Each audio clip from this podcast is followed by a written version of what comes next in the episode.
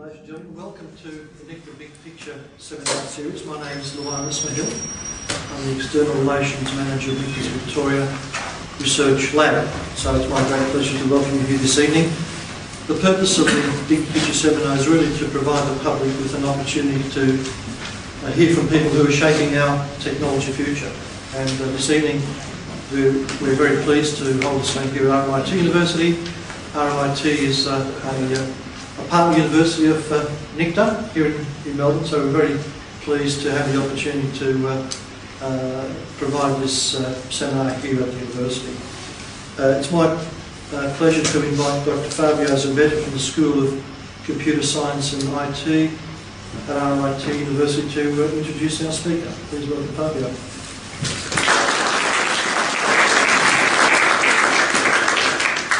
Good evening, everybody. Um, it's my great pleasure right here Ken Stanley, uh, associate professor um, in the Department of Computer Science, UCF, University of, uh, University of Central Florida, um, where he heads the uh, EPLEX, Evolutionary Complexity Research Group. Um, he's going to talk about discovery without objectives tonight. Uh, we're very pleased to have him here. Um, I'd like to acknowledge support from our great sponsors, um, NICTA, of course, and uh, RMIT, as well as ACM through the uh, Distinguished Lecture uh, Program. So without further ado, um, give you Ken Stanley.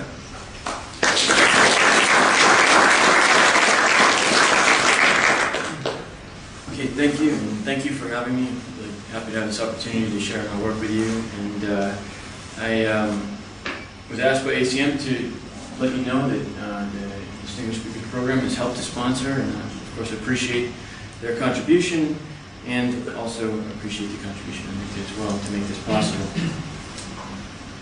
So, here's something that you may have been told. You may have been told that if you put your mind to it, you can accomplish anything. And you may not have known who said this, but actually it's Marty McFly. He said this in Back to the Future. Um, but I think a lot of us believe this, that if we set an objective and then we put our mind to it and we try hard and put our passion into it, we can accomplish what we set out to accomplish. But my message to you today is going to be, unfortunately, that this is not true. so I know it's a little bit depressing, but I don't mean to depress you too much because I actually have some good news as well. And the good news that I hope to convince you of as well to provide actually scientific evidence for both these things is that if you do not put your mind to it, then you can accomplish it. Marty was slightly wrong, uh, but this is more accurate. And I will try to convince you of this. And so, what am I really talking about?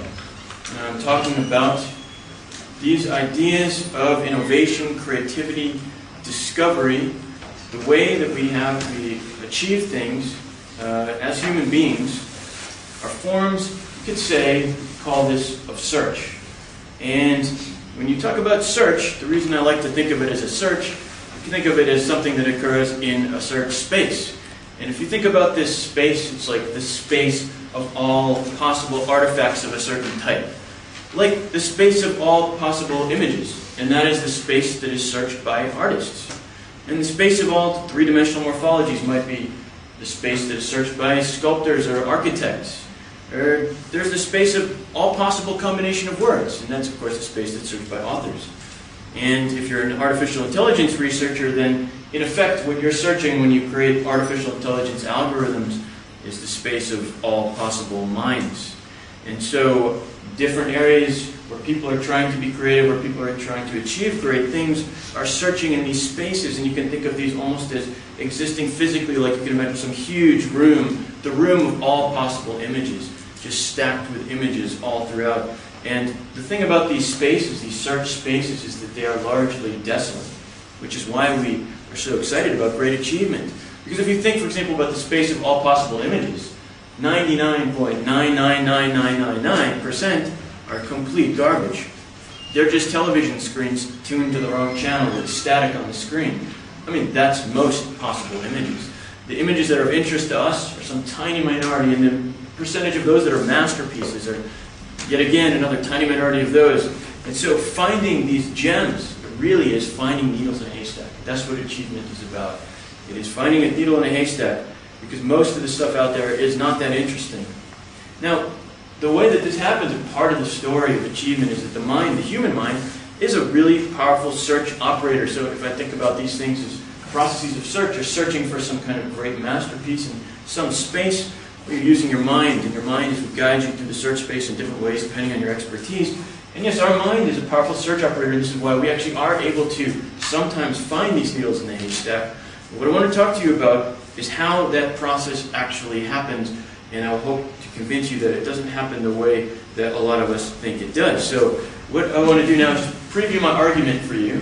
This is going to be something counterintuitive, um, but I think it certainly at least will provoke a lot of discussion. Um, my claim is going to be that highly ambitious objectives ultimately block their own achievement. In other words, probably not a good idea if you have a really ambitious objective to actually try to achieve it. And the greatest human achievements are not the result of objective optimization, which means, by objective optimization, I mean setting an objective and then trying to measure progress and get closer and closer to that objective and eventually achieving it. That's kind of mythology behind objectives. That's how we think achievement works often. But my claim is that is not how achievement works. That's not the true story. In fact, all of search, these processes where you're looking for something, these huge spaces, is cloaked in some kind of futility in the sense that there is no method that will ever be made or that exists today that will allow us to make finding what we want deterministic. There is no way to do that, sadly enough. But there is some kind of liberation in acknowledging this futility because what we'll see, and what I hope to show you, is that there will be new opportunities for discoveries once we shed the straitjacket of this mythology that objectives drive achievement. We will find new ways to achieve that are actually more liberating. And so, to begin, this is a this is a step that you're probably not expecting after I, I gave you this little, little uh, preview. I want to show you a website called PicBreeder. Um, and it's a website where people go and evolve pictures together. Basically, they breed pictures the way you do breeding animals, but they're breeding pictures. And we put it up for that purpose. Um, but the reason I'm showing it to you, I want to make it clear, why am I showing you this website? Is because I'm going to use it in the early part of this talk as a microcosm for thinking about innovation or thinking about discovery. The question that I'm going to ask is how do users discover, when you look at this website, the best images in what I will show you is a vast and desolate space. Most possible images are really bad. Not interesting, but the users on this system find the gems or the needles in the haystack. And I want to show you how that happens. I want you to think about how that happens as I show you it, because really it turns out to be very interesting, actually fascinating how it happens. Um, just to give you a little background, this website has been around now for about five years, um, and it's called picbreeder.org. It's free to, to, use. You can go there yourself and play with it. Um, there's over 9,000 involved images on the site at this point, so there's a lot of images on there, um, and uh, probably well over 700 users that have contributed to what you'll see. For some of you, I'm just making this point about the biomorphs here. For some of you who are familiar with that, I want to acknowledge the connection that it will remind you of Dawkins' biomorphs, if you've read about them in The Blind Watchmaker. Um, but if you are familiar with those, it's going to be like biomorphs on steroids. If you're not, it doesn't matter. I'm going to show you what I'm talking about. And what really matters is this question, which is how do users discover the best images? Um, and we will use that to begin to gain entry to this question of how discovery happens in general. So just to give you a sense of what is PicBreeder, this is like, it's a website. So if you went to the website, this is literally what you would see there. And what you see here is basically just some things you can do. Like you can branch, you can start from scratch. I'm going to show you what these things mean. If I scroll down, it just shows some image categories like editor's picks, all-time top rated, etc. And these image categories you can drill into, you can gain access, you can do search to find some of the thousands of images, any of the thousands of images that are on the site. So how do users breed images? And of course, this will eventually tie into the point I'm making. So it's important to kind of get this background out of the way to show you how this happens. It's pretty simple. There are two things you can do to begin. And it's important, the distinction. The first one is you can start from scratch. And that's shown kind of on the left. It just means that you start, and scratch means you start from just random images, basically blobs that were generated by the system. You can think of it as like the primordial soup of evolution, the very beginning things that don't really look like anything, and that's scratch. Or you have another option, which is called branching. And branching means that you can start from an image that is already on the site. And that means something that someone else has discovered. And so basically, people are branching off of other people's discoveries. So this is why the site becomes a metaphor for innovation in general. And so in branching, it's like if you started with a butterfly, for example, there's a butterfly on the site. If you started with it, you get a bunch of butterfly variants, and this is a, sort of a depiction of what that would be like. Or just as another example, like if you started from one of the faces, you could get a bunch of face variants, and then you're off and you start breeding. So what is the breeding like? Basically, breeding is really simple. If I had a bunch of faces here that were, I branched from the face that was already on the site, I could select the face that I prefer. So I could say, I like this face, um, just completely subjective, I like that face. And then I could press this button, which is the evolve button, and then I would get children of that face. So these are literally offspring generated from that face. So these are its babies. And then, you know, I could keep doing this, and so I could say, okay, well, I like another face, I could select that, and then I could evolve from there. And so ultimately what I'm doing is just breeding, basically. That's why it's called pick breeder. It's like animal breeding, horse breeding, dog breeding. You're choosing the parents, and then you're choosing more parents from the next generation, and so forth. And so things will evolve towards whatever preferences you express. But here's a unique aspect of pick breeder. When you find something that you like, like say I like one of these images, I could click on it, and then instead of evolving, I could say publish. So there's a publish button. And what that will do is it will take that image and its underlying DNA, send it back to the website, and put it in the new images category so that the whole world now sees what you discovered. So you can share your discoveries with the public, with all the users that are on the system. Now this is important. To understand what has been achieved on the system, you have to understand that everything that you see ultimately derives from scratch. This kind of world just a bunch of random blobs. This is how evolution began. So when you'll see, you'll see in a moment some of the images that were evolved, and it's almost unbelievable that they come from this, but one, one reason and one way to understand it, as I explained to you, is that they become more complex over generations. So there is a facility in the system, which I'll get a little more detail for you uh, in a bit, that allows these images to become more complex over generations. That's why you can get from here two things that look quite a bit more sophisticated than what you start with. But it's important to understand they start from scratch. So like if you see like the butterfly, some people see the butterfly like on the homepage, and they think, kind of they think, well, you know, we put it there, you know, so that you would be able to evolve butterflies, but this is not true. The butterfly was a discovery. And perhaps it was a discovery based on some other discovery, but if we chain all the way back, eventually we find that it all goes back to this. Nothing was on the site to begin with, just this scratch. So just to give you an idea what breeding from scratch is like, this is just random blobs starting from the beginning. And then I just do the same thing I did before, but now just with the random stuff. So I say, well, which random thing do I like? Maybe I like this. So now it's the parent, and these are its children. Not exactly, you know, the most uh, appealing family, but uh, this is how things begin. And I can just keep going. So I say, oh, well, that looks kind of interesting. It's got some new lines in it, so I then continue on and so forth. And this is breeding from scratch. Now, if you think about this, this is where everything began. What do you think if you were playing this game for long enough you would find? What do you think you would find? And I think the answer is pretty amazing, which is that find this. These are the discoveries that people have been making uh, through this breeding process. And I think it's quite remarkable. Uh, you wouldn't necessarily expect people to be able to find stuff like this. For example, you see like a skull and a butterfly and a car. You see Jupiter with its red spot. Yeah. And so these are all remarkable discoveries.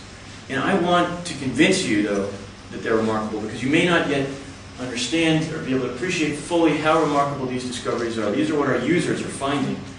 So I want to give you a little bit more background so you can appreciate it and then return to the question of how. How are they doing this? Because there actually is something to learn there. So just to remember, uh, remind you, what is going on under the hood, I mean, if you think about the whole system in aggregate, is that people are branching off of each other. So like this diagram is a small cross-section of what's going on with the action on the system. What happened was, you know, somebody evolved, in the beginning of this particular, we call it phylogeny, this thing here, and then from there, uh, there were different people who branched it. And so each line in this whole uh, tree represents perhaps many selections, many generations of a single user until they published what they discovered. So each one of these squares is when someone published something they discovered at the end of some chain. And so people are branching and chaining and branching and chaining. And so you have this proliferation is basically what's happening on the site. Creating what you would call a phylogeny. This happens to be one with 30 people involved. And so 30 people created this. They're implicitly collaborating, you could think of it as, but they don't actually explicitly collaborate. They never talk to each other. They just branch from each other when they see that the image that they choose is interesting. So, now let me show you uh, how the images are represented. And this is kind of as technical as I'll get. I don't, too technical in this talk. But I think it'll help you to appreciate why I want to claim to you, it's obviously an important part of my argument, that these are remarkable discoveries. So you have to understand what actually is generating this space of images. And what is generating this space is what's called a compositional pattern producing network, or CPPN for short. But don't let this terminology distract you. It's really just a simple composition of functions. That's all this is. And that means that the, the, functions that are composed are here on the right. There's only four of them. There's a Gaussian function, which is a symmetric type of a function. Then there's a sigmoid function, which is an asymmetric function, a sine function, which is periodic, and a linear function, which is a line. Um, and so what happens is that this is this graph here represents these functions being composed with each other. This is actually the DNA, basically, that generates the images. These are their DNA. X and Y. And then what we do is we get at the output HSB, which is hue, saturation, and brightness. So we just query those three outputs. And so basically what we're asking is, what is the color for that XY position? And then we just paint that color at this position here, whatever that XY position is on this plane. So if that doesn't make sense, all I'm saying is we graph the function. We're just graphing the function. It, it happens to output a color. It, out, it outputs a, a, a three-dimensional output rather than a one-dimensional, so the vector function, but it outputs a color. And so we just graph that color across the plane, and then we get to see what the form of the function is. You know, so if you just composed a bunch of Gaussian sines and, and sigmoids together, you know, what do you think you would get when you get, you know, things like this? Um, and so, also just so that you know for the, for, for the details that these connections can have weights, which basically means they're coefficients. So in other words, the input to this Gaussian is y, and also x, and then the output uh, will be, uh, this will be multiplied by whatever coefficient is on this line and fed into this sigmoid, and then its output is fed into that sigmoid, and then that output eventually is interpreted as hue. So that's basically what's going on. And these are the DNA. So when, when somebody has a child, what happens is that there's some mutations. Slight changes happen in this composition. Sometimes, and this is part of the reason why complexity increases, sometimes a mutation causes a new node or a new connection to appear, which means that the function that's being expressed gets more complex. That's why complexity can increase. So that's the explanation for that. Complexity doesn't have to increase, because if you don't like it, you won't choose it as a parent. But if you do like it, then basically you're selecting for increasing complexity. So if you think about this, like we're generating images as a function, uh, as a composition of simple functions. What do you think, what kind of search space does this induce? Does this representation induce? Like, in other words, if I just generated lots of CPPNs, like random CPPNs of varying complexities, what do you think is out there in the space of CPPNs? And I'll show you. This is what it looks like. Just about every image you will ever see looks like these. Just garbage. Um, these are CPPNs that have random weights and topologies of varying complexity. So just so you can get a sense of a range of complexity. Basically meaningless. And you could generate these for the rest of your life. You could generate these till the end of the universe. You'd probably never see anything meaningful at all. And that is why this is remarkable. These are true needles in a haystack. You would not expect to find things like this in a space like this, unless you had a very good search algorithm. And this apparently is what we have in the minds of our users who are finding this stuff in space. Entire families of course, we find a family, these actually are genetic relatives, this is a real family, face family. Um, they're genetically closely related. And because the thing is that if somebody discovers a face, they didn't just discover an image that looks like a face, they discovered the mathematical basis of the face. Because basically the CPPN is a mathematical description. And so they basically opened up, if you will, face space. So now you can get to all kinds of faces. So we end up with proliferating families of different types of things just to give you a sense of sort of the diversity, kind of interesting imagery that's been discovered here. I mean, these are, these are again, I think, just amazing discoveries like what are the chances that you would find a pitcher with this handle? I mean, how did we get so lucky? Or this stem on this apple? I mean, how did this happen? Humanoid forms. Look at the colors on this tropical bird and or on this planet, Earth-like planet. I mean, these are remarkable discoveries. How are people finding this kind of stuff?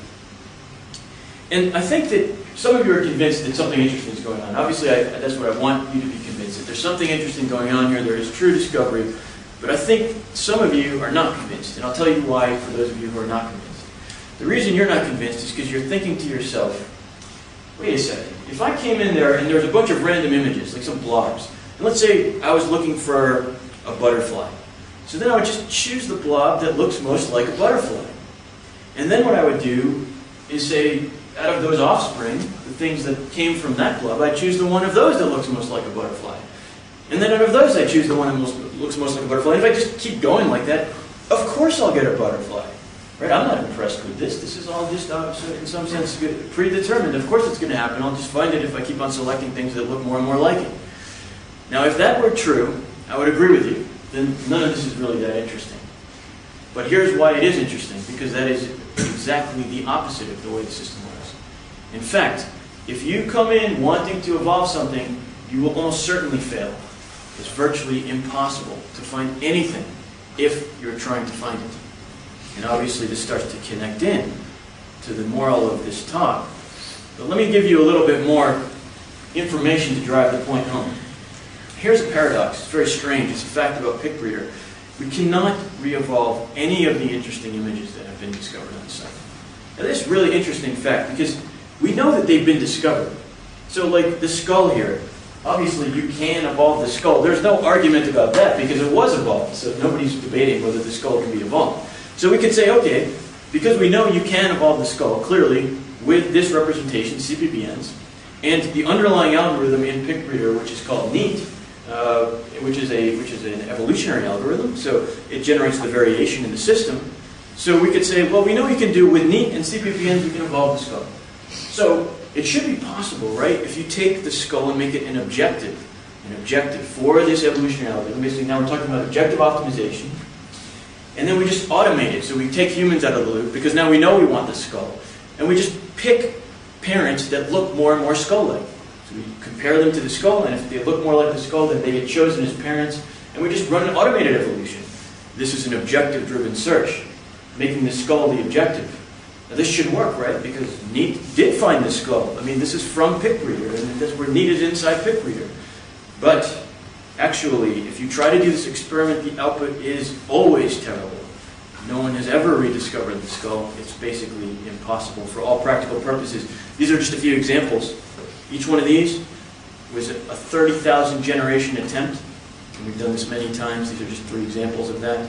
And as you can see, this is about as good as it gets after 30,000 generations. Remarkably, the original skull was found in only 74 generations. It's a really interesting result because, you know, normally, like if this was a regular sort of machine learning experiment, let, let's say skulls were like the benchmark to beat in machine learning. Everybody wants to evolve a skull, or to learn a skull, learn a function that will represent a skull. It's like the ultimate regression problem. Find the equation for a skull. Then, you know, if, if I ran NEAT and, and, and then it failed miserably every time, 30,000 generation attempts, you know, most people would say, well, there's something wrong with NEAT. It's not good for skulls. You know, this is a bad skull evolving algorithm. But clearly, because of the strange way that we're getting this result, this is not true. Is great at evolving the skull. If you did evolve only 74 generations, you got a skull. So the usual interpretation is wrong. The reason that the skull is hard to discover is not because anything to do with the algorithm, it's because it's the objective. Making it an objective immediately makes it impossible to It's a really interesting fact. This is a universal fact. Take any of the interesting images on the site, make them an objective, and try to evolve them with a CPPN towards that objective, and you will fail. We tried it with many of these, um, and this, this is an empirical result. Why? Why would this be? I want to tell you why through a story, um, the story of the car. And this is a good way to see why it's so hard to find something by making it an objective. Now, the reason I can tell you the story of the car is because, I'm proud to say, I'm the one who discovered the car. So I actually made this discovery. Um, and first of all, would you expect, if you were playing PicBreeder, to evolve a car? And at least I can say, I definitely did not expect it. Not only did not, I not expect it, I wasn't even thinking about evolving a car because it wouldn't even occur to me that it could be possible. I mean, I would never think you'd get this two wheels and, uh, and and everything. I mean, th- this seems like this wouldn't even be possible in a system like this with these random compositions of functions. But then I did find one. And so I learned a lot just from that moment because I suddenly found out how these discoveries are being made. So let me tell you how I found the car. The first and most important ingredient is I was not looking for the car, like I said. That's not how I started. Instead, what was I doing? I started with the alien face. Now, I didn't evolve the alien face. That's somebody else evolved the alien face, somebody before me.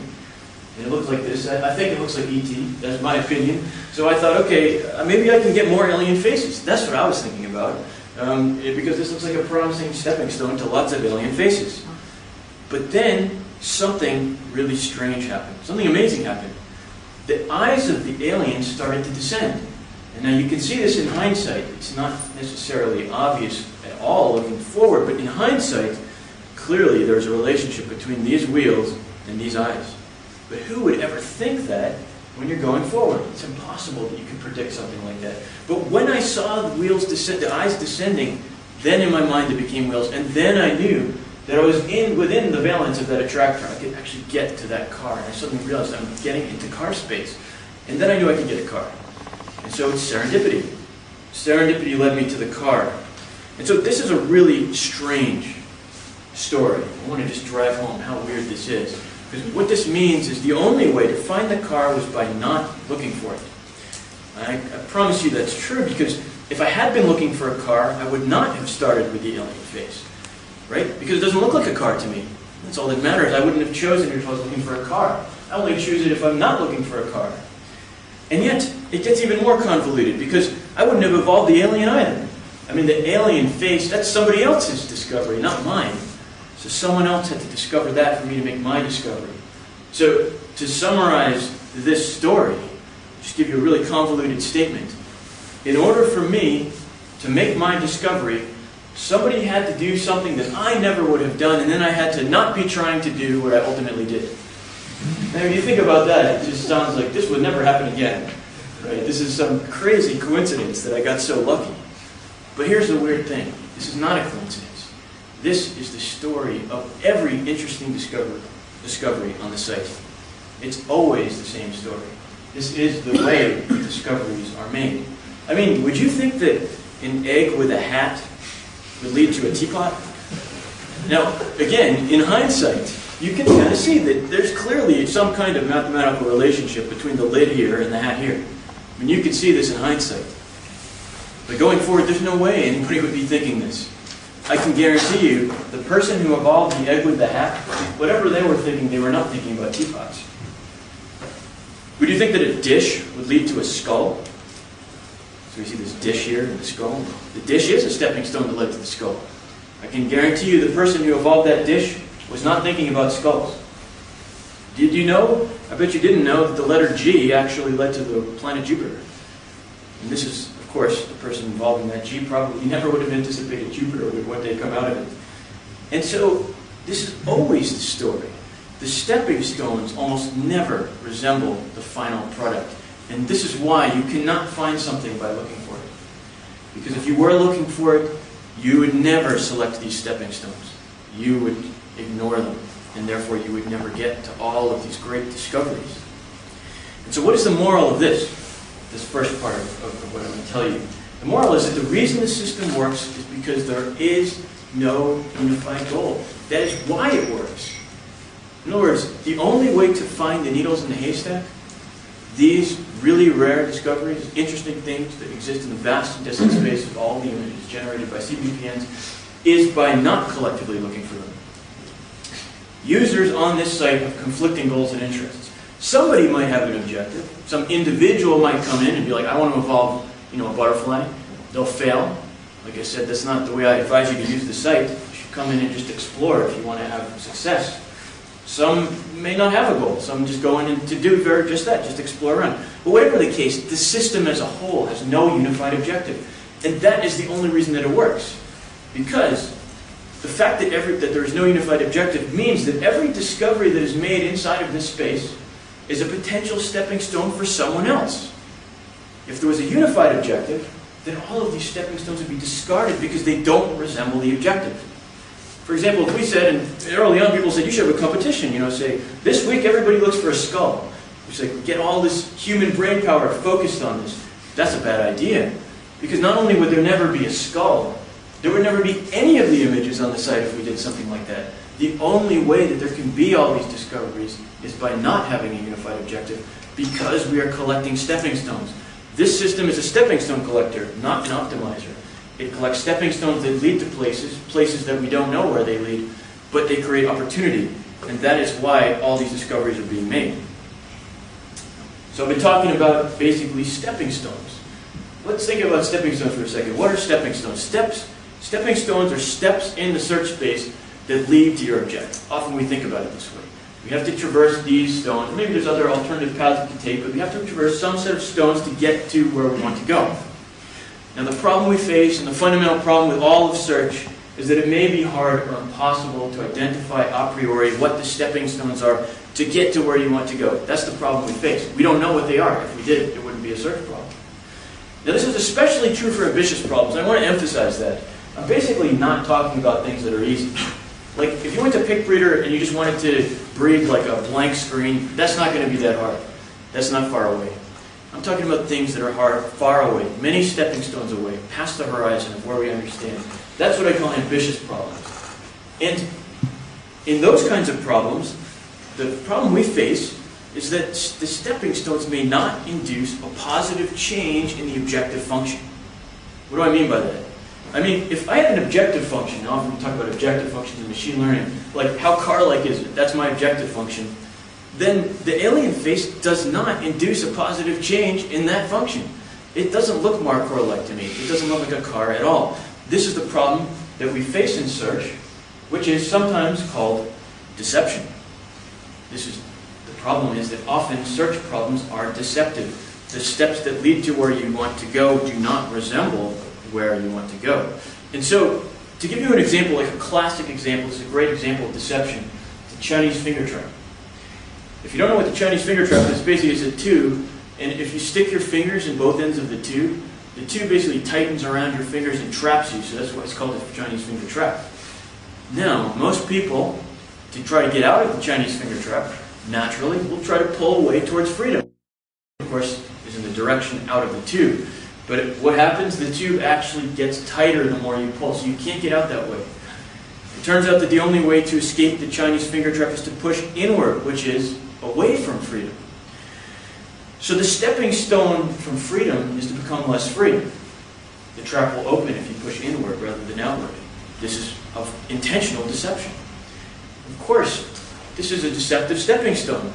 You do exactly the opposite of what you think you need to do. It looks exactly the opposite direction of the, of the direction that you seem to need to go, but that's the only way you can get where you need to go. Now, you might say, well, the Chinese finger trap is really unfair. It was designed to be deceptive. I mean, it's a trick. But I would say to you, this is trivial compared to the problems we're interested in. I mean, the things we're interested in, the dreams we might have of building, of creating, are extremely complicated, that exist in spaces far more complicated than a single false stepping stone like the Chinese finger trap. There are probably thousands or millions of deceptive traps littered across the search space in the things that we're interested in as human beings. This is a trivial example. And so deception is ubiquitous in search. That's why things are challenging. That's why we're so happy when we do actually succeed in achieving something, because it's not clear how to get there. So let's think about this for a second.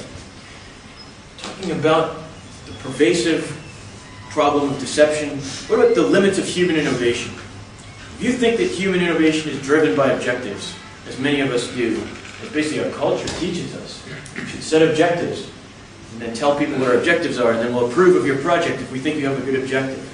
Well, okay, so let's try an objective here. Let's go back 5,000 years, and we will take all the greatest minds of the day, 5,000 years ago, and sequester them in this like prehistoric Manhattan project, and we'll tell them, you guys have to build a computer, else we're not going to let you free. All you, all the geniuses of the day, build a computer. Is this a good idea? We tell them, you know, there's this machine, you can program it, it does all these cool things, it's got a screen, you know, make one of these for us. You guys are geniuses, you should be able to figure this out. Give you a few decades to do it. Um, now, this would be uh, this would have been nice, of course, because I think you know maybe computers today would be a little more impressive if they had done this. So, so why don't we do this? Well, but the thing is, this is a terrible idea. Not a good idea at all because you know that it turns out that vacuum tubes were in the first computers. They were integral to the first computers, and so in that sense, a vacuum tube is a stepping stone to a computer. Vacuum tubes, of course, were invented far before computers but they were not invented with computation in mind.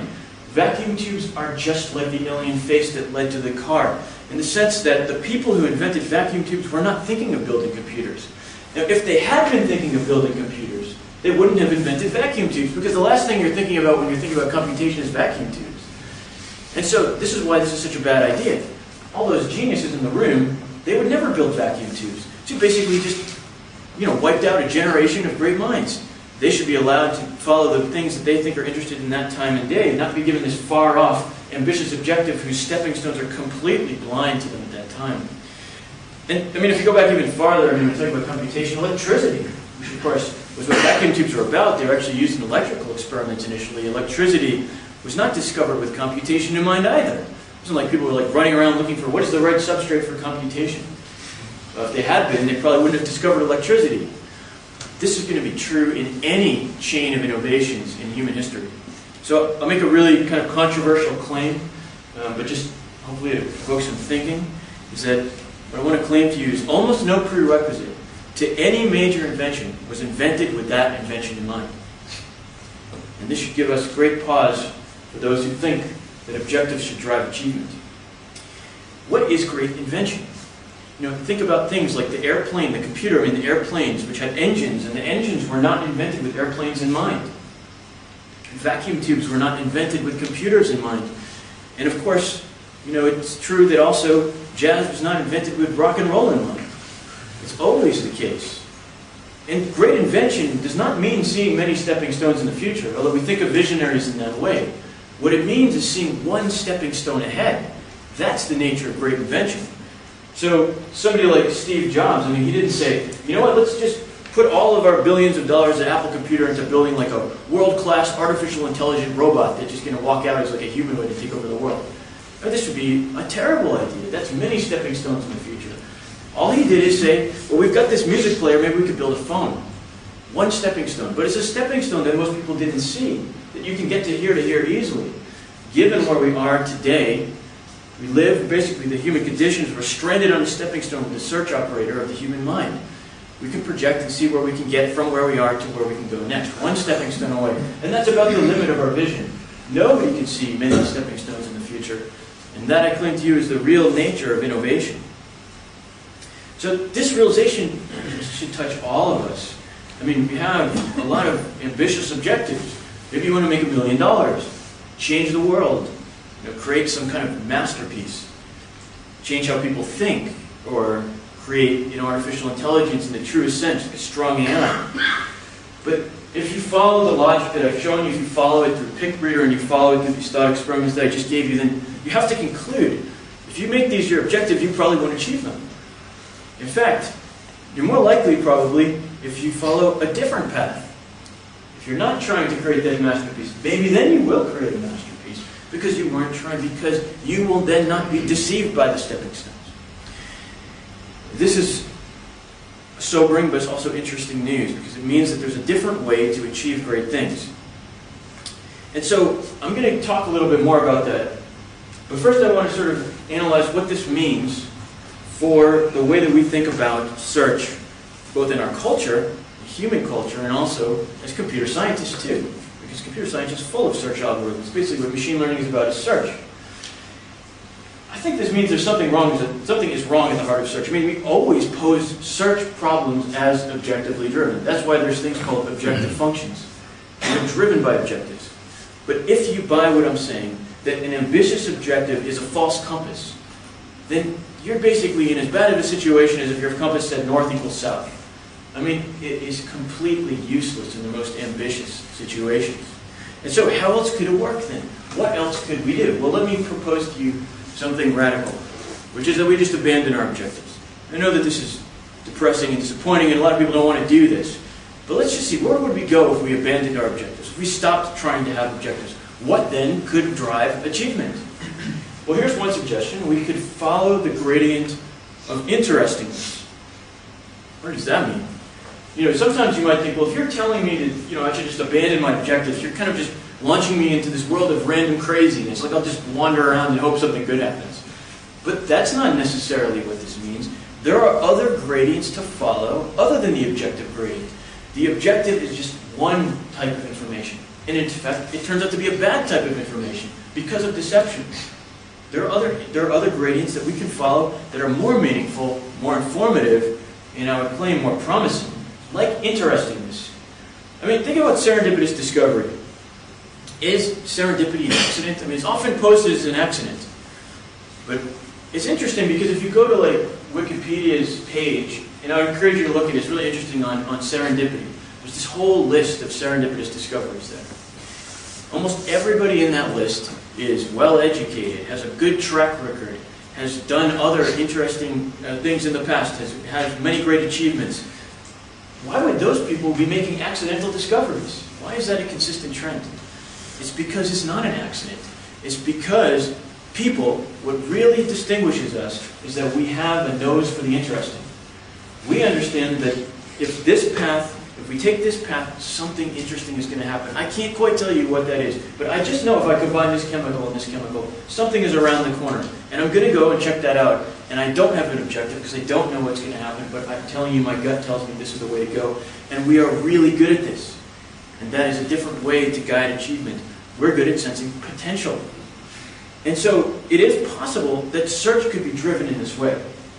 Driven by potential, the sense of potential, rather than through objectives. And so let me now put my money where my mouth is. Because I mean, I'm claiming a lot to you, obviously. There's a lot of controversial things I'm saying. So I've got to prove it to you somehow that, you know, this actually could make some sense. So let me show you an algorithm that has no objective, which we created, which is called novelty search. And we'll see what kinds of things come out when we start searching without an explicit objective. Okay, so what I'm proposing to you is that we have an algorithm that searches only for novelty. So we'll run this on a computer. And novelty is not a typical objective, and we can get into a semantic argument. I think some people immediately want to say, wait a second, novelty is an objective. You know, I object to what you're saying here, you're trying to trick me. But no, I don't think novelty is, is an objective in the traditional sense. Because when I think of an objective, I think of you define what you're trying to achieve, and then you drive towards achieving it. And novelty is not like that at all, because novelty is something that changes over time. What's novel now will not be novel tomorrow. And novelty does not define a particular point in the search space because it's completely relative to where you've been before. It's not a traditional objective. I think of it more as a constraint, a constraint that can drive the search.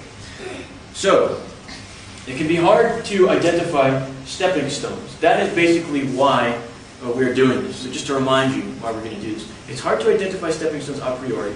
So what we're going to do is we're going to look at novelty as a proxy for stepping stones. So I would like to use interestingness, but interestingness is really hard to formalize. Yeah, this would be great if someone could do that. But so we're going to use novelty kind of as a substitute here. Um, second best. So we'll say novelty is a proxy for stepping stones in the sense that anything that does something different is a potential stepping stone. So you say, well, to what? Where are you trying to go? And I say to you, well, exactly. I don't know where I'm going. That's the whole point. It's a potential stepping stone to something new. The whole point is just to get more new stuff. And so novelty is not a random search. I mean, a lot of times it sounds as if it's going to be random. It is based on information. It's just different information than the information we're used to. This is an information-rich type of a process. I mean, comparing where you are to where you've been, where you've been is all kinds of stuff. There's lots of stuff that we can refer to in order to compute novelty. Um, so it's not like this is just some kind of random search. It's just different from what we're used to. Now, there's no final objective in the usual sense. We're not trying to get anything in particular, just find new behaviors. And here's the weird thing, and here's what I'll show you. Even though we do things that way, which sounds kind of crazy, we will encounter solutions to problems that we have, even though we're not looking for them. In fact, we will sometimes be better at finding the solution to our problems by not actually trying to solve them than we actually try to solve them. So let me try to show you that. So what I'm going to do, like to test this idea, is I'm going to just give you some sense of how we can like go about this at a, technical level. We're going to use an evolutionary algorithm, and it's going to be NEAT again. And if you recall, NEAT was actually the thing in PicBreeder too. So now we're going to take it here, but instead of evolving pictures, we're going to evolve what are called artificial neural networks, which are like, you could think of them, if you're not familiar with this, as little artificial brains.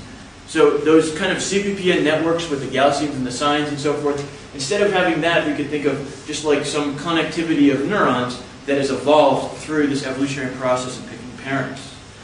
And these neural networks we will put into simulated robots so they can drive the robots, and then we'll see what they do, what they do when they drive the robots. Basically we'll do evolution. Now normally if you were doing evolutionary computation, you would pick the robots that perform the best. That's objective-driven search say, well, if they do better at getting through the maze, then I'm going to pick this as a parent and make more robots like that. But we're not going to do that in this case. We're not going to have a fitness function in the traditional sense. Instead, what we're going to say is, if you do something different than what we've seen before, then you get to have children. So we're searching only for novelty. This is not a diversity maintenance algorithm. Sometimes people talk about diversity in evolution. This is a diversity-only algorithm. There is nothing that we're looking for other than just diversity. No concept of better or worse. We're completely agnostic. If you fall on your face, great, as long as no one fell on their face before. We're happy for you. Um, there's no objective, and not only that, but this concept changes over the course of evolution. So as soon as we find something, it's no longer novel. I mean, it's novel in that moment, but then as we continue to search, we no longer want to find the same thing again. So unlike most search, when you're driven by objective, search is convergent. We're trying to move towards a point in the search space, which is our goal. We are talking here about the exact opposite. This is divergent search. As soon as I find something, I put a stake in the ground and say, I found this, everybody runs away. because the only way to survive is to be different. so this is divergent search. So now a lot of people when they hear about this first, they, they, they get a little skeptical and say, you know what, the, the thing that concerns me here is this sounds a little bit like exhaustive search. Like if you know, if you're a computer scientist and you know exhaustive search, it basically means like just enumerate everything that could possibly exist, and eventually you'll find everything you ever wanted. And this is not very exciting. You know, because obviously this would take until the end of the universe to actually find something interesting if we're just doing an exhaustive search. So I want to convince you this is not an exhaustive search. And the reason it is not is because novelty induces an order, and it is a principled order. And if you think about search, why do we have any faith in search at all? Why do we believe in search as a process? The reason I think that we believe in search is because we expect it to induce an order.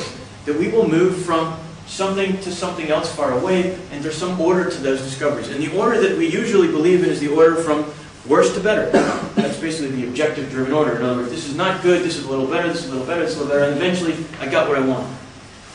So, but what I'm telling you is that that is not a principled way to conduct a search because it's inherently deceptive. It sounds good, we wish it would work that way, but the world is deceptive. And so the ordering from worse to better is in some sense a naive way to order and search. Instead, what novelty does is it orders the search in a more principled way, which is from simple to complex. And there's a simple reason for this. It is because once all the simple behaviors that could possibly exist are exhausted, then the only way that you can do something new is to become more complex. So it has to go up in complexity. And there's actually a flip side to this, which is that if complexity is increasing, then so is information. Complexity and information are related. So another way of thinking about it is that novelty requires accumulating information. The more novel stuff that you discover, the more information it's going to take to discover something even more novel. And so it's kind of an information accumulator. It's actually a very interesting process when you think about novelty uh, as a discovery process on its own. So let me show you an example. Imagine that this black dot is a robot in a hallway, and that's the hallway that it's in. And then we tried novelty search. So what happens is that it just runs into a wall first thing. Okay, we say, good, I'm glad you ran into that wall because I've never seen anyone do that before. So now it does, we have somebody else and they uh, also, but a different wall. So good again, we haven't seen anyone run into that wall before. And it just keeps happening. So he runs into that wall and we're, we're still very happy here because everybody's running into different walls. But eventually, the problem is that we will see all the walls that could be run into get run into all the running into walls behaviors will be exhausted. And then something magical will happen. Because at that moment, it becomes essential that someone will, some, will emerge that actually knows what a wall is. So, so information about the environment, about the world, physical reality, has become integrated into this robot's little brain so that it actually will avoid the walls. Not because my objective was to teach the robot how to avoid walls in the traditional sense, but because eventually you have to understand what a wall is to do something new. And eventually you're going to have to figure out how to go through a door to do something new. And eventually you're going to have to figure out how to go through a whole maze to do something new. And eventually you're going to build buildings and build civilizations to do something new. Because eventually you're going to run out of things to do at the simple level. And so novelty search in, this, in the extreme is basically an information accumulator that will do more and more interesting stuff, accumulating information about the world in which it lives. So let me show you a couple experiments to show you how this works. So let's do novelty search, and this was this were the original novelty search experiments we done in this maze domain. And they were done in a maze domain because it's intuitively easy to kind of appreciate the idea of deception in a maze. So if you imagine like a robot in a maze, and this, this will be where the robot will start at the big dot, and that the goal is the small dot, and this is the maze in which the robot exists, then normally, like, now what we're going to try to do is we're going to try to evolve a robot brain that will actually drive it through the maze. It's a simulated robot, so it actually has like rangefinder sensors, and it's going to use them so it can see the walls, like, like a, a real robot, like a Khepera robot or some other kind of robot that would actually exist in the physical world. And so these actually, these, these controllers actually can be transferred to real robots that will be evolved. But the reason I'm giving you those details is because I just want you to appreciate that we're not talking about pathfinding here. If you're, you're, you're thinking about A-star or things like that to get through your maze, we're not doing A-star, we're not thinking about finding the optimal path. What we're doing here is evolving a brain that will drive the robot through the maze. So it has to go around the walls and learn how to get around walls, not run into walls, and it has to learn how to get through a path and so forth. All of that will have to be encoded inside of its little neural network brain, and that will have to be evolved.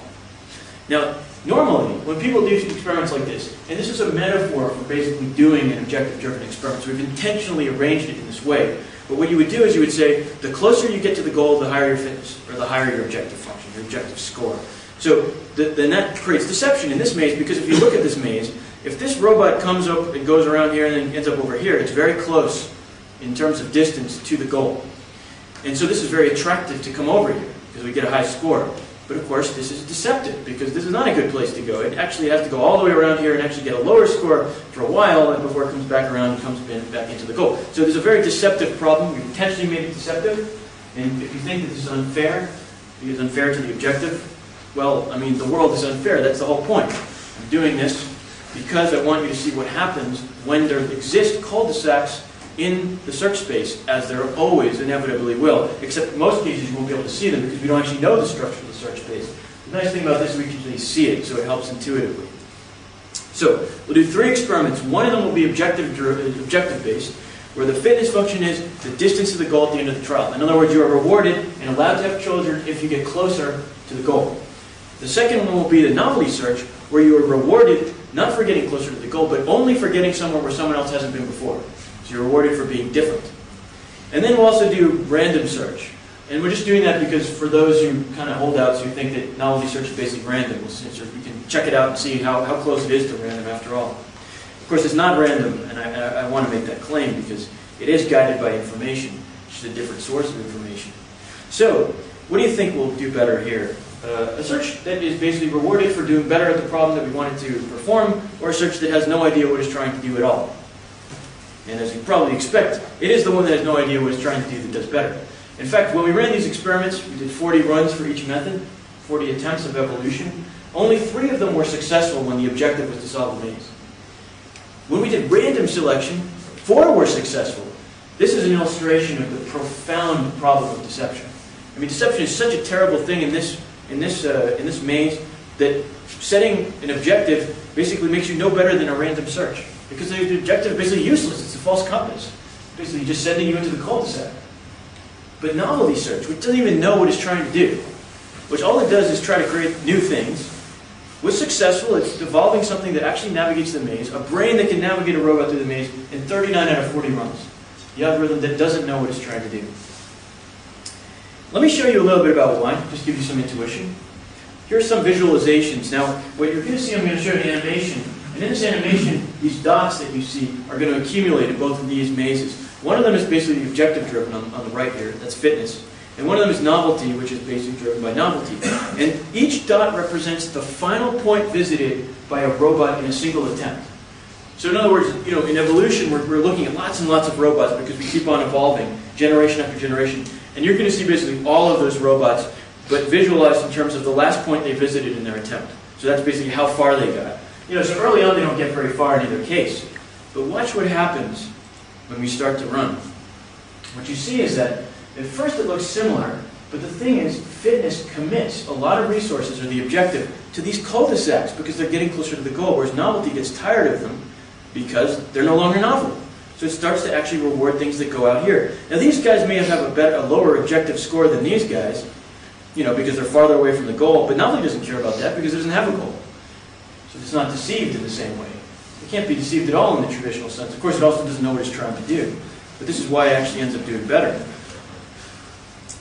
So, we, so you may say, well, you know, you, you, you know, kind of concocted this problem to make novelty look better. I would claim to you, no, we didn't do that. This problem is representative of all search problems. The only difference in this problem is that we happen to actually know the structure of the deception in space. But for those who still think that somehow the maze is not representative of most search problems, we tried something a little bit more, um, a little bit more respected, which is this biped walking benchmark. Now this is really hard to evolve biped walkers, basically biped walking robots. This guy, particularly hard to evolve because he has no torso. So your torso is kind of important for balance, but he has no torso. So we said, let's throw a neural network into this in a physics simulator and, and try to evolve it to walk. And, and the usual way you would do this, which has been done many times in many publications, is to reward the distance it travels. In other words, the farther it travels, the more likely it is to have offspring. But novelty search, what we would do is we reward just ending somewhere different. In other words, in other words, if you just walk out and kind of fall on your face, that's considered good because we haven't seen anyone fall on their face in that place in the past before. So we don't care what you do as long as it's different from what other people have done in the past. Now, what do you think leads to better walking? I mean, this is fairly remarkable that this would actually lead to walking because you can kind of see in the maze, but here it's like, how could you possibly learn how to walk when you're rewarded for just doing anything different at all? But the fact is, actually, novelty search finds significantly better waters. They're almost twice as fast, they're more stable, and in the best one, uh, goes twice as far. So the best one that was evolved by novelty search over something like 40 runs is 13.7 meter in that in, the, in some limited time duration. The best one from the objective was a 6.8 meter. And I'll just show you a little clip so you can see these guys. The novelty's best is on the right, the objective one is on the left. And you can see the, the objective one is having a bit of a bad day. And now the search is very smooth and very fast. It uses his knees much better. Remember, it's really amazing that this novelty one wasn't even being asked to walk, yet it became a better walker. And, you know, that may seem really strange, but, you know, the, the moral here is just that the stepping stones that lead to walking don't look like walking. Once again, it's deceptive. I mean, oscillation is really important in walking. And if you start oscillating and fall on your face, I mean, from the objective perspective, this is not good. You just fell on your face. You haven't made any progress at all. You'd be better off just kind of like flailing around and lunging forward because it looks like you're making more progress. But that's not a stepping stone to walking. And so the thing about novelty is it doesn't care. It's completely agnostic about it. It just says if you do something new, this might lead to something interesting. And in fact, that is why it actually starts collecting the real stepping stones that are behind walking. And this is why we get better walkers. Now, we've seen at this point many similar outcomes because people have been doing novelty searching in all kinds of different domains over the last few years since it was first introduced that repeat this result where novelty does better than the objective. It sounds crazy, whoops, it's hard to accept, um, but it's been repeated many times. And so, what I want to do now, just to close it up, is say, what does it all mean? Because it's really important for me to interpret these results carefully because they could definitely be interpreted wrong, and I don't want to give you the wrong message. It's true that finding that they do show that finding the objective is often more effective by not looking for it. And, but I don't want you to think that's the lesson. That's not what I'm trying to tell you. It's true as an empirical fact. Sometimes that's true. It won't always be true. And in fact, the real important point here is that it, novelty search will not always work to, to achieve a defined goal. That's not what I'm trying to tell you, like that novelty search is the solution to all our problems, just search for novelty and everything will be solved. Of course not. Some search spaces are so vast. Who knows where the novelty search will go? It'll give you something interesting, but it may not be what you wanted. The real lesson here is that there is futility at the heart of search. I mean, this is an embarrassment for the objective, these results. You, can, you might think that, you know, it's sort of, I'm promoting novelty search. That's not what I'm doing. I am saying we should be really embarrassed for the objective. This is the way we guide our culture through objectives, and this thing can't even evolve a robot to go through a maze. I mean, imagine when you talk about really complicated problems, the, pro- the, the kind of problems we're going to get into, and yet it actually gets beat by an algorithm that doesn't even know what it's trying to do. I mean, this shows you that we are dealing with an enormous problem if we want to be able to create methods that would just guarantee us to get somewhere. Null research has no such guarantee, and the objective is even worse in many cases. So ultimately, the problem is futile. That's the important lesson. Not that now research is the solution to everything. But lest I sound pessimistic, I'm not being pessimistic. Because I think this is actually really good news. Because if we embrace this, then we recognize how greatness really is possible. Because nobody's denying that great things are achieved all the time. We did invent computers, and we did invent airplanes, and rock and roll was invented. I mean, these things get done. But it is possible if it is undefined. So basically what I'm saying is you've got a choice. There's basically two options here. Option number one is if you, if you, can, you can have an objective, but you have to define it sufficiently modestly for it to be possible. Basically one stepping stone away. If it's one stepping stone away, maybe you can get there if you define it and you work hard and you know, act like Marty McFly and you, you, you'll, you'll try hard and achieve your objectives. Or, if you want to achieve something that's many stepping stones away, forget having an objective. You cannot define your goal, and you may achieve greatness, but you won't know what that greatness ultimately will be. You have to let go of the idea that you have to define where you're going in order to get there. Then you may find somewhere great, but who knows where that may be. And this is a trade-off that exists in search. It's not the trade-off we want. Obviously, we want option three, which is I define my objective, it's 8,000 stepping stones away, and I get there. But the world just doesn't work that way. It would be too good to be true if it worked that way. This is basically the trade-off that we're working with. Now, if you accept this, there's some form of liberation here because we can actually capture this type of process. I mean, going back a little bit more towards Earth, I mean, just in terms of computer science, we could create PicBreeder-like systems all over the place. I mean, we could create catalogs.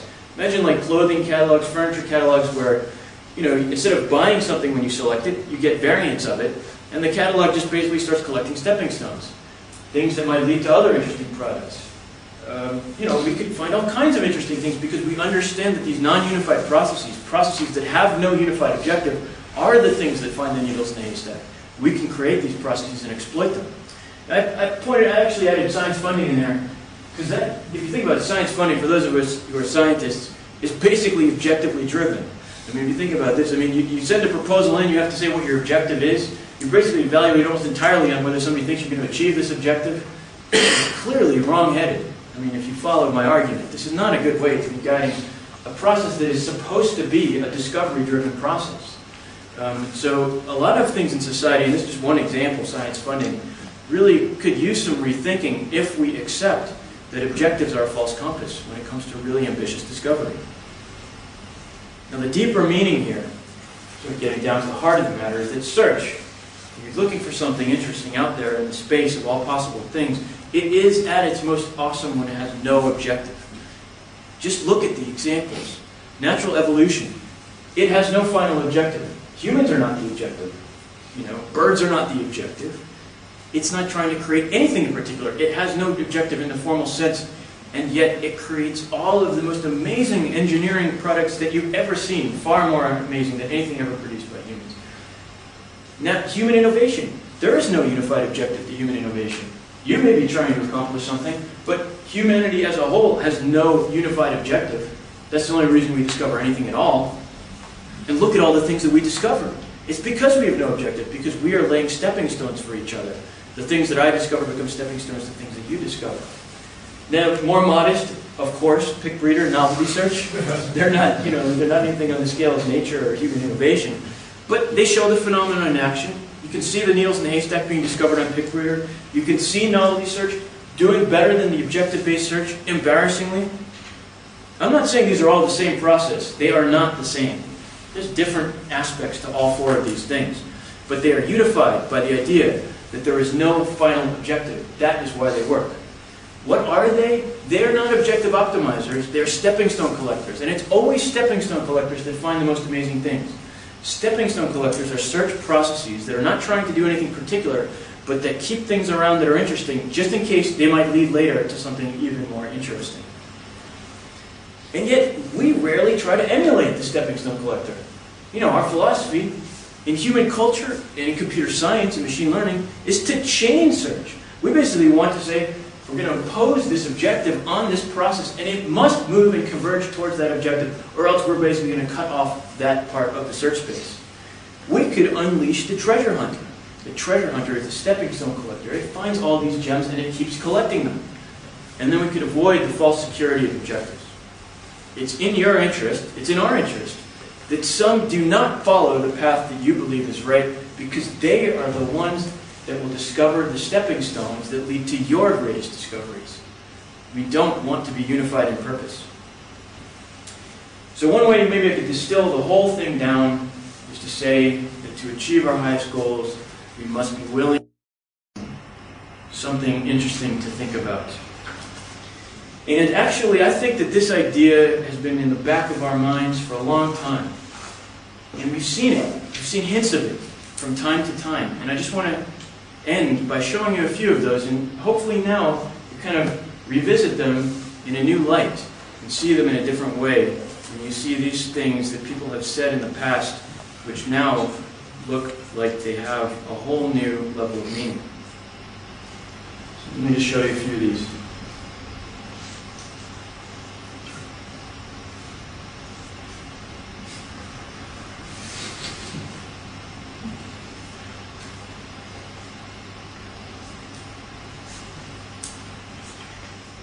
French, this is I do not search, I find. And probably most appropriate of all.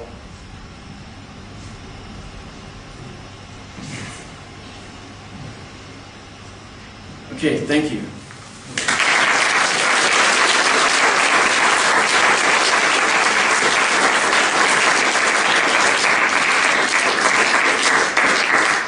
So we will open it up for some questions. Yes. Um, how do you define novelty? Because that would seem to be the trickiest thing. I mean, Yeah. Novelty in pictures is, well, this pixel is different Yeah. from this one now, so that's new. Yeah, yeah, yeah. Yeah, I mean, in practice, like when we run this novelty search algorithm, there has to be an actual behavior characterization, which is a way of defining what a behavior was so that it can then be compared to other behaviors so that we can then compute novelty. And of course, the way that that is done does matter. Um, and so there are good ways and there are worse ways to do it, um, depending on the domain. So it's hard to say something generally about it. It's, you know, it depends on the domain.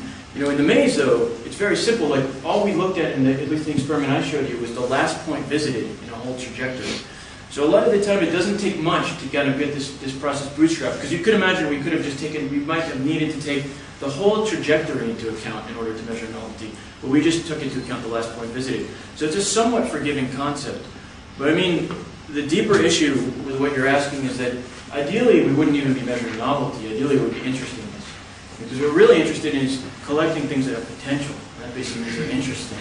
Um, and novelty we're just using as kind of a, a proxy. So it's in some sense a weak proxy.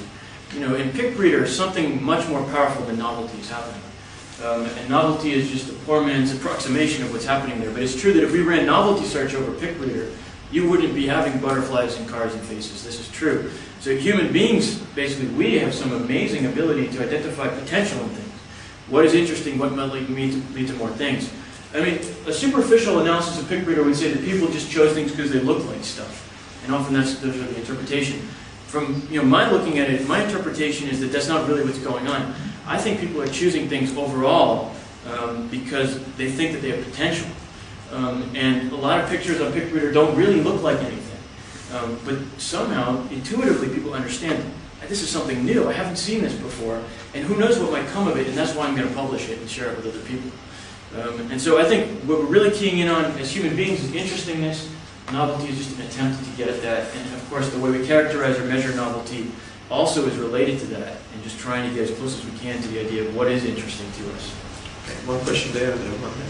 Just in terms then of, has anyone gone back and analysed step, the gaps between stepping stones post hoc to understand what this inter- interestingness gradient is? Yeah, yeah. It's. Um, I don't think there's been, like in PicBreeder, for example, an explicit analysis of this question.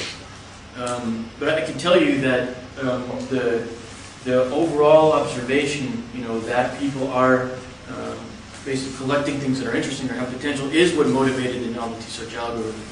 We've basically taken from that idea as inspiration.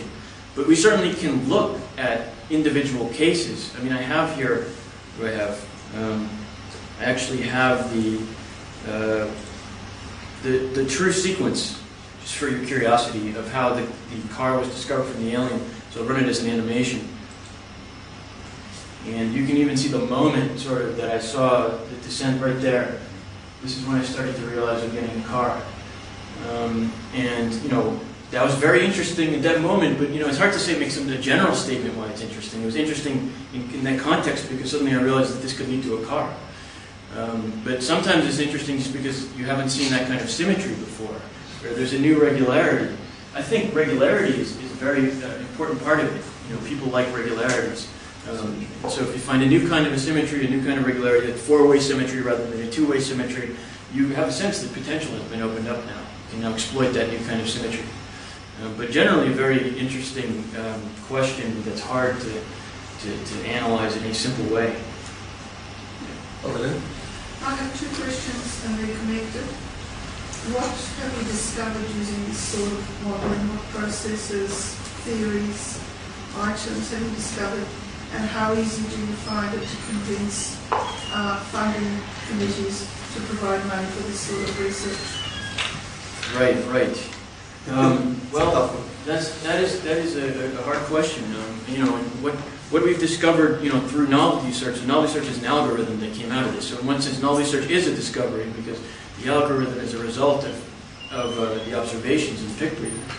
Um, but novelty search itself has discovered, for example, you know, the things that I showed you, like maze navigators, biped walkers, um, various kinds of simulated creatures, and so forth. Um, you can go through the literature on novelty search. Uh, I showed earlier at the end that uh, there is a novelty search uh, page. Um, and at that page, you can see a lot of references of things that have been done with novelty search. So here at this novelty search users page, so you can find things. But I would say more more generally, I mean, in terms of you know uh, what is this, what has been discovered because of this, um, and funding agencies, this is a tough sell. There's no doubt. I mean, how do you go to a funding agency and say, you know, my whole purpose here is to have no uh, objective and not tell you what I'm trying to do. yeah, no, this really is a problem with funding agencies. Um, I mean, the first thing you get back, which I have literally received back from a funding agency, is that, you know, well, we don't really know what this is going to achieve. Well, duh. I mean, that's my point.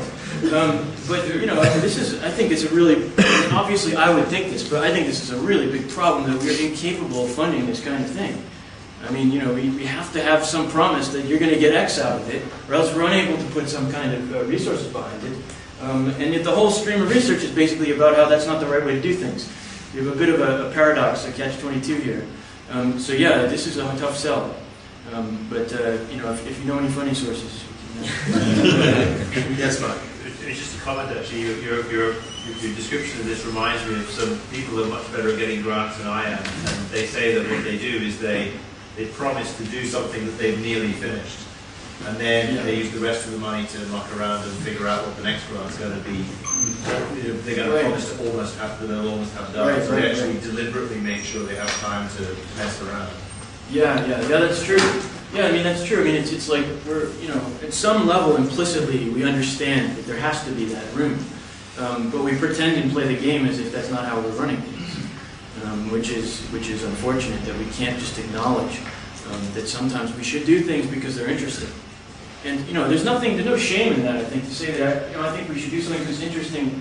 Like, it, it makes people uncomfortable because it suggests maybe that, you know, you're not going to use your brain or something, or, or like, how, who is going to be held accountable for this? Where's the authority figure that's going to certify that this thing really is interesting? We need some objective measure. But I would say, I mean, if you've got the world's greatest scientists sitting on a panel, the, the one thing that they should be able to tell you is whether something is interesting.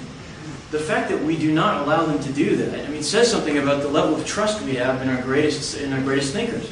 We basically think they can't think at all. I mean, we say that the, only thing that we allow people to do is assess whether an objective has been achieved, some measure. So it basically precludes entirely the ability for us to allow people to just say, is this interesting or is this not interesting? And that is a good enough reason you know, to pursue this. There's one here and one there. Thanks very much. I was just making notes as you were talking, and, and the stepping stones are obviously very clear, but it seems to me that discovery is synonymous with arrival. And then what is discovery? And discovery to me means it has meaning, but meaning is hard to define. I mean, we talk Yeah. about a car, but if you flip the car upside down, that wouldn't have meaning to me, the other way around, say that's a car. So there's this a priori resonance that we seem to have to say, yes, we've discovered something, because any one of those steps you could argue is discovery, even though it looks like random dots. So what would like your comment on? Yeah, yeah. I mean, it's a good philosophical point. Um, I mean, basically, what I think you're saying is that in all of this, there has to be some ingredient of subjectivity in order for us to even begin to have this discussion. You know, I mean, I- I'm, I'm beginning from the assumption that the skull and the car and these things are interesting discoveries. You know, and if we start debating about that and we don't agree on that, then we can't have the discussion. You know, because you would say, well, just one of any arbitrary point that exists out there. You know, why should I care about those? And my claim is that it's just a priori obvious. These are interesting discoveries, and you have to accept that. Um, and so, in some sense, I'm being not being very objective, you know, in my argument. But that sort of makes sense because ultimately I'm arguing against objectives. You know, so to begin to actually think about what it is that we want to discover, not how you know the performance measure of things that we discover, but what we want, what actually we want as human beings to discover, of course, is ultimately subjective. You know, and the fact that we want things that perform well is ultimately subjective. It's the fact that we want those that's subjective, not the performance itself. So, I mean, I think that I would try to urge everyone to accept that subjectivity is fair ground for discussion. We can talk about subjective things, and we should, you know, when we talk about things like discovery. Yes, Jan. Um, I don't know how much of this is entirely your work versus stepping stones that would have picked up from other people. But would you say that you discovered um, all this new way of perceiving search and innovation by searching for it? And if not, how? Yeah, it's a good question. Uh, it puts me in a good, good position to, to emphasize my theory. I mean, because no, I wasn't looking, I certainly was not looking for novelty search. I, mean, I wouldn't ever have thought of anything like this.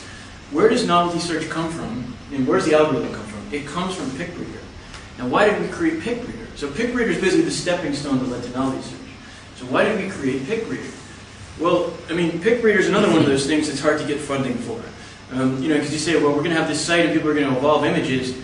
And, and, and, you know, the question, well, what is the purpose of this? What is the objective? You know, are you looking for skulls? And what, why would we? The crystal so, and I literally got comments back when I tried to propose PicBreeder that were just like that. It said, I actually had a comment from NSF that said, nothing good will ever come of this system. so, so I mean, it, it's still sort of. People can judge whether something good came of it or not. But why I thought we should do it was not because I thought that there would be some pretty pictures, but because I was sure that a lot of interesting stuff would come out of it. You know, and not, I don't mean the pictures themselves, but I mean the process that would result. You know, when once we sort of release all of these users, hundreds of people in this evolving system of discovery with branching, something is going to happen that's really interesting. I don't know what it is, but I'm pretty sure something interesting will happen, and we will learn about innovation from that. And so I didn't know what, what it was going to be, and so I did something I did not have an objective. Um, but and I did it because it was interesting, or I, I, would, I should say I did it. We did it. You know, me and my team did PicBreeder because it was interesting. I said we have to do this. It's so interesting. I don't know what's going to happen. It was something cool. So It fits exactly with you know sort of the idea here. And then the observation of how people were making discoveries led to novelty search. And so in some sense, that's exactly you know this prototypical kind of serendipitous discovery, completely unexpected, but completely confirms the initial intuition that we should build PicBreeder because if we hadn't done that, there wouldn't be a novelty search algorithm. But there would never have been a novelty search algorithm if we were trying to create novelty search, whatever that would actually mean. Um, you know, sort of like if we were trying to create the ideal optimization algorithm, we're going to create the greatest optimization algorithm in the world. You would not build novelty search. Um, so yeah, the, the whole story, the meta story behind where all this comes from, is consistent with the story itself. You know, that basically um, following the scent of interestingness ultimately is what leads to the most interesting discoveries like this really strange algorithm rather than actually having some kind of specific objective in mind. One question there and then Yes, so maybe you suggest, without listening to the decisions, maybe suggest following the gradient of interestingness. Yeah. Maybe, and, and, and that this embarrasses, this whole concept embarrasses the objective function. So you're not maybe piggybacking just on the very complex objective function that humans have anyway. So it's really more of an indictment against single objectives rather than Yeah. really complex objectives. Yeah, yeah, yeah, yeah. A good, a good question. I mean, is it could we could we surmise that maybe what's going on in PicBreeder is just that human beings do have objective functions and they're just like incredibly powerful, and that's really what's going on. Um, but you know, I would say that the evidence the evidence uh, works against that if that's your hypothesis. Um, I mean, and one of the most damning pieces of evidence I think is if you look at the um, these stepping stones. I mean, I can't. It is. It is. It is inconceivable to me that the people who created these stepping stones were thinking about these objectives. I mean, I know in my case, of course, with the car. I mean, I was the one doing it, so I know I wasn't thinking about cars. But this is impossible. It's not that there's some um, incredible genius who understands CPPN space, who sort of knew that you know just to get through the egg with the hat, then eventually get to my picture. Um, it's simply just not the way things are working. So, in aggregate, that cannot be the explanation for all these discoveries. Now, some individual may have particular insight into CPPNs, like, like I do, because I've played with it so much. And so, like me personally, I can actually, I think I could get to a face from scratch pretty reliably, some kind of face-like thing, because I've seen so many examples that I kind of know what the stepping stones are like. Um, but this is a very specific case and it's based on experience with the search space, like a, a very unusual amount of experience and so forth. So there's no way anybody has sort of a global concept of these astronomically complex search spaces. I mean, because that's what PicBreeder space is, it's astronomically complex. And PicBreeder space is simple compared to the kind of spaces that, you know, like human innovation is dealing with, you know, real inventions and stuff like that. Um, so I think that there's, there's no way that human beings are just sort of using some incredibly uh, omnipotent kind of objective function uh, to get where we want to go. It's all about stepping stone collection. Um, and the people who are really smart are the people who think about where we are, what stepping stone we're currently on, and can then see where this connects in the future, the next stepping stone away. And I think that's where people are very talented, not generally in objective optimization. Yes, um, I think so. It's terribly interesting, this uh, search algorithm. But, um, if your maze problem is you get to the target at quite a reasonable timeline, however, the actual search algorithm doesn't know that there's a target there. You Yeah. just basically hit it. Um, and, you know, it's like Jupiter up there, there's, there's, yes, it's a globe. It's particularly interesting because you've got a priori knowledge of, of what Jupiter looks like, and there's some correlation there that suddenly, yes, that target actually correlates with something outside of your search space. Um, but, you know, defining your target, defining when you actually hit that, um, Yeah. that point of, of interest, I think is something that's a little bit, still a little defined. So yeah, it's, it's, so you're saying that it's, it's poorly defined when there's been a success. Um, and yeah, I, I mean, I would agree with that. It's poorly defined. I, I don't think though that that um, takes away from any of the lesson that I'm that I'm trying to convey. But this is a fact that is true. Is that you know in general, you know, you just talk about a space of all possibilities. Which points in that space matter to us? You know, I mean, I can't tell you that. I don't even know what the points even are in many cases a priori. Um, and yet, uh, what I still think that, that if you get too distracted by the question, it can cause you to dismiss all of this because you know you start to worry about definitions. You know, I need to formalize when I've actually found what I want, and I want to get back to that. That's my security blanket, basically. It's this objective because it tells me when I'm a success, and I need someone to tell me when I'm a success. And you know what I'd say is you don't need that. We don't need to define when success happens. We know it when we see it. There's absolutely no problem with that in practice. Um, you know, it's not like there's a huge debate right now whether the iPad is a good idea or not. Formally speaking, you know, let, we need to know is it really a good invention? You know, let's let's have a discussion. There's no need to discuss it. Clearly, it's a good idea, um, and people vote with their feet. Um, and I would claim the same things about this. Once again, I'm making completely subjective claims here, but these are really cool discoveries. I don't have a formal argument for why they're cool discoveries, but I think it's just obvious and evident that they are good discoveries. Um, but yeah, so I we wouldn't want to get too distracted in, in the truth of what you're saying because it is true.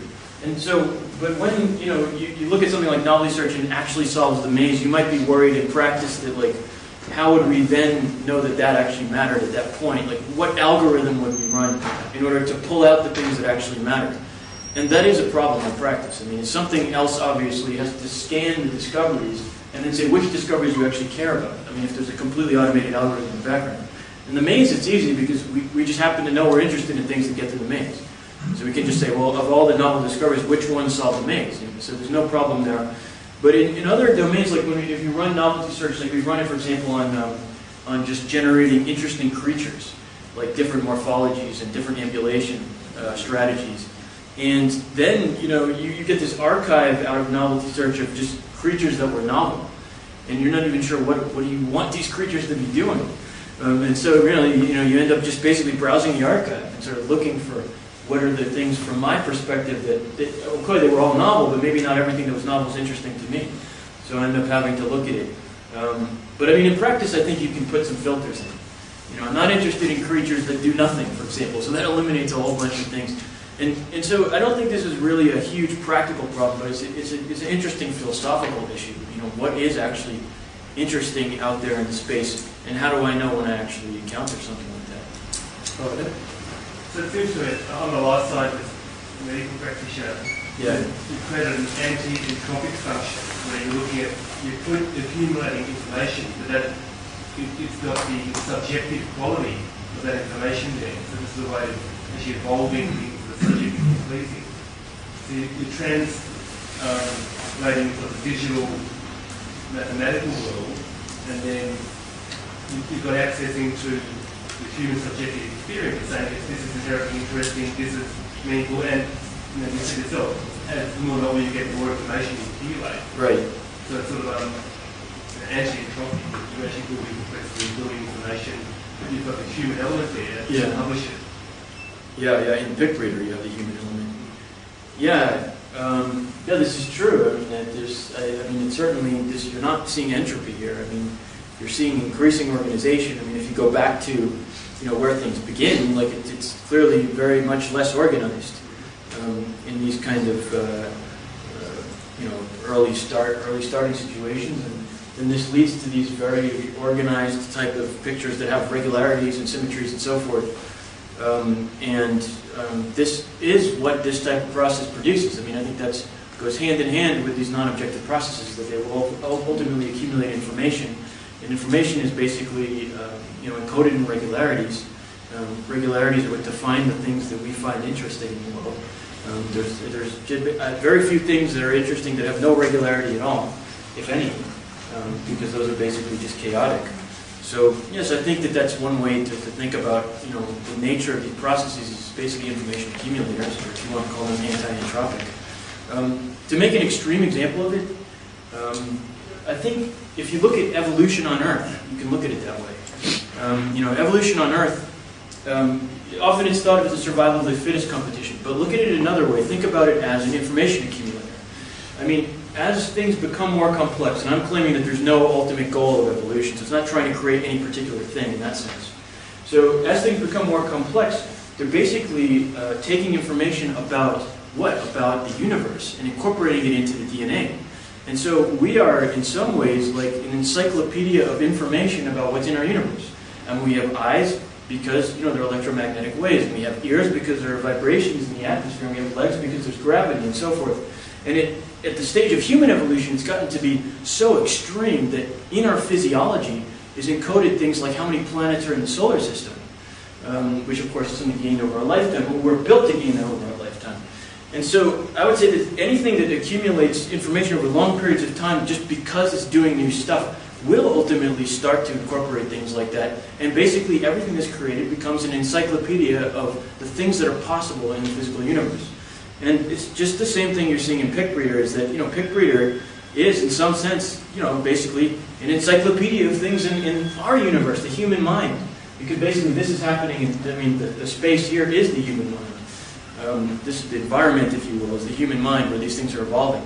And so, of course, it's a mirror, basically, just pointing back at us the things that are in our minds. Um, and so information will increase, and I think it's really interesting to think about processes of this type, non-objective processes, in this way. One final question. Can you uh, combine novelty search with um, objective search? For instance, when you get close to something like a car, you can then switch to objective search to actually hone in on exactly what you want. Yeah, yeah. Maze, again, when you get close to the Yeah, objective. yeah, that's a very, that's a common question and a common idea um, in, in, in, in the area, the research area in which uh, people have been looking at which is in some area of evolutionary computations. A lot of people said, great idea, but I don't want to give away, give up my security blanket. I mean, I want my objective back. And so can I somehow get them together and make this hybrid thing where I get the best of both worlds? Um, and they, I think the answer to that is, is subtle because to some extent, yes, it can help in certain situations. This is true. Um, but in the most extreme situations, no, it won't help. Because the problem is that if you have a false compass, it doesn't matter how you hybridize it, it's still a false compass. So, you know, if your map tells you the north is south, and then you say, well, you know, sometimes I'll follow the map, but sometimes I'll just do random stuff. And then you end up get, actually getting where you want to go. It's still no thanks to your map. It's entirely because of the random moves that you made. Your map is not the reason that you got there. So, you know, a false compass is a false compass. You can't fix it by adding diversity on top of it. But if the problem is modest enough, then actually they, they may become synergistic. You know, if there's just small enough amount of deception, then, you know, the, they start to be synergistic because the, the objective does do what you said. It kind of pulls you towards the thing near the end, and otherwise the novelty bounces you out of those traps. And so you can get something in practice that seems to work. But I think in the long run, it's not a good solution because it overestimates the amount of advantage we can get out of hybridizing these things. Um, and so, I mean, it, I think that what you can do, what, what does make sense is once you get near something, it does make sense to start being objective. But the question is, how do you know when you're near something, or what do you do before that? I mean, clearly, but once I get within that valence of something, it's- it's just a very good idea to do objective optimization. You no longer want to waste your time with novelty. Um, but the problem is that the, the hard part of life is the part before that. Um, and that's where the objective is the false compass. All right. Thank you very much for coming. And